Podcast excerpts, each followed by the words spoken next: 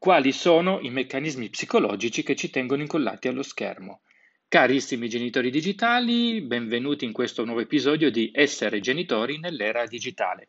Io sono Ivan Ferrero, psicologo delle nuove tecnologie e sono qui per dirvi che è in corso una vera e propria guerra per l'attenzione, ossia una guerra tra i servizi che cercano di dirottarci il più possibile verso le loro piattaforme, pensate Facebook, Instagram, ma anche i vari videogiochi e così via, e noi che invece vogliamo mantenere un equilibrio sano nell'utilizzo del digitale e perché no, avere ancora una vita, una vita sociale, come si dice. In questo episodio vi spiego alcuni dei meccanismi psicologici che vengono utilizzati per tenerci incollati allo schermo. Un pezzettino dell'intervista che mi ha fatto Matteo Neroni di liberamente.me. Eh, Ivan, quindi tenendo presente quello che ci stai dicendo adesso, uh, quali sono i meccanismi psicologici che ci tengono attaccati ai nostri dispositivi tutto, tutto il giorno? Insomma, qu- eh, come mai ci piace stare così tanto su internet? Allora, innanzitutto c'è da dire una cosa, eh, una delle grandi ragioni, quindi, e qui usciamo dal discorso patologico, dipendenza, eccetera, eccetera, una delle grandi ragioni è che ormai attraverso il cellulare facciamo tutto.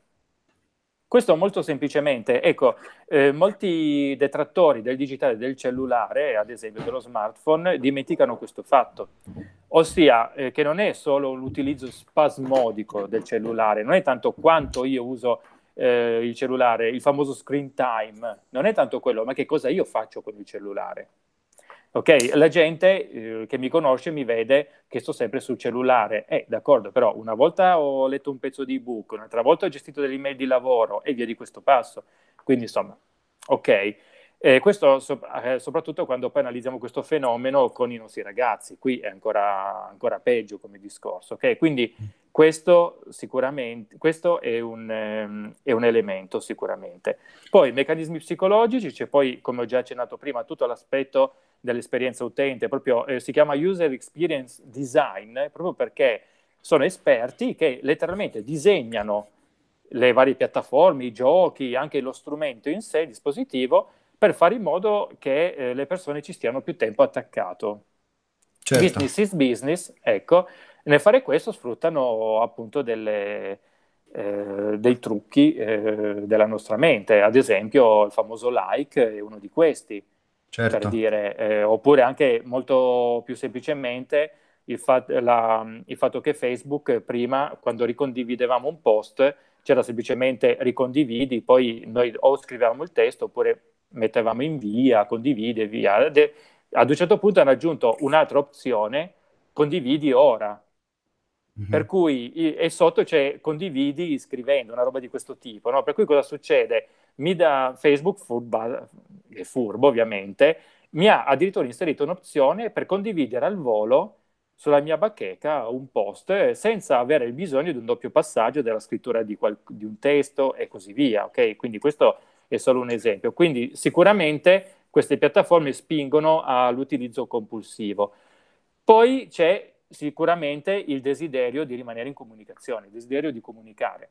Eh, l'uomo è animale sociale, e questo lo diceva già Aristotele un po' di tempo fa, e questo è rimasto. Eh. Certo. Eh, I social network in realtà vanno ad inserirsi all'interno di questa nostra eh, potremmo dirla, eh, attitudine che è innata nell'essere umano, ma anche nei primati, eh, quindi non solo in noi. Ovviamente. Certo, e nella loro strutturazione poi cercano chiaramente di attivare il più possibile quelli che sono i nostri processi mentali per restare poi a, attaccati, incollati a questi dispositivi e restare dentro la piattaforma. Esatto, anche il banalissimo, parlo sempre di Facebook, vabbè, perché è quello più famoso, sono due miliardi di persone, quindi... Eh, certo. per esempio, per, e poi diciamo, cioè, Facebook ogni, ogni, giorno aggiorna qualcosa le tenta tutte per tenerci più incollati lì. A me a volte mette quasi tenerezza per questo, perché sembra che non sappia più cosa fare per farci ricondividere, per farci scrivere, per farci reagire. Eh, ad esempio, eh, sì, già da un bel po' di tempo eh, cioè, ti presenta i ricordi da ricondividere. Sì, Ad esempio, sì, sì, sì. Dice, scusa, ma se io voglio ricondividere una foto di cinque anni fa, me la vado a cercare io. Invece no, ah, ricondividi cinque anni fa.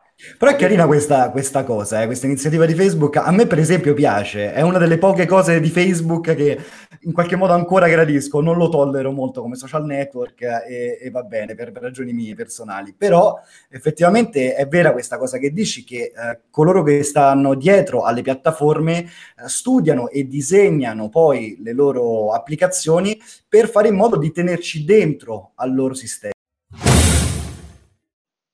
E anche questa puntata volge al termine. Prima di salutarci vi ricordo che potete trovare questo episodio, così come tantissimo altro materiale, link, riflessioni, discussioni, articoli sul canale Telegram Psicologia del Digitale e delle Nuove Tecnologie oppure sul portale www.bullismoonline.it it. Comunque trovate tutti i riferimenti e i link nella descrizione, anche tutti gli altri canali attraverso i quali potete seguirmi e potete anche contattarmi. Per il momento è tutto, noi ci rivediamo, ci risentiamo alla prossima. Un saluto da Ivan Ferrero.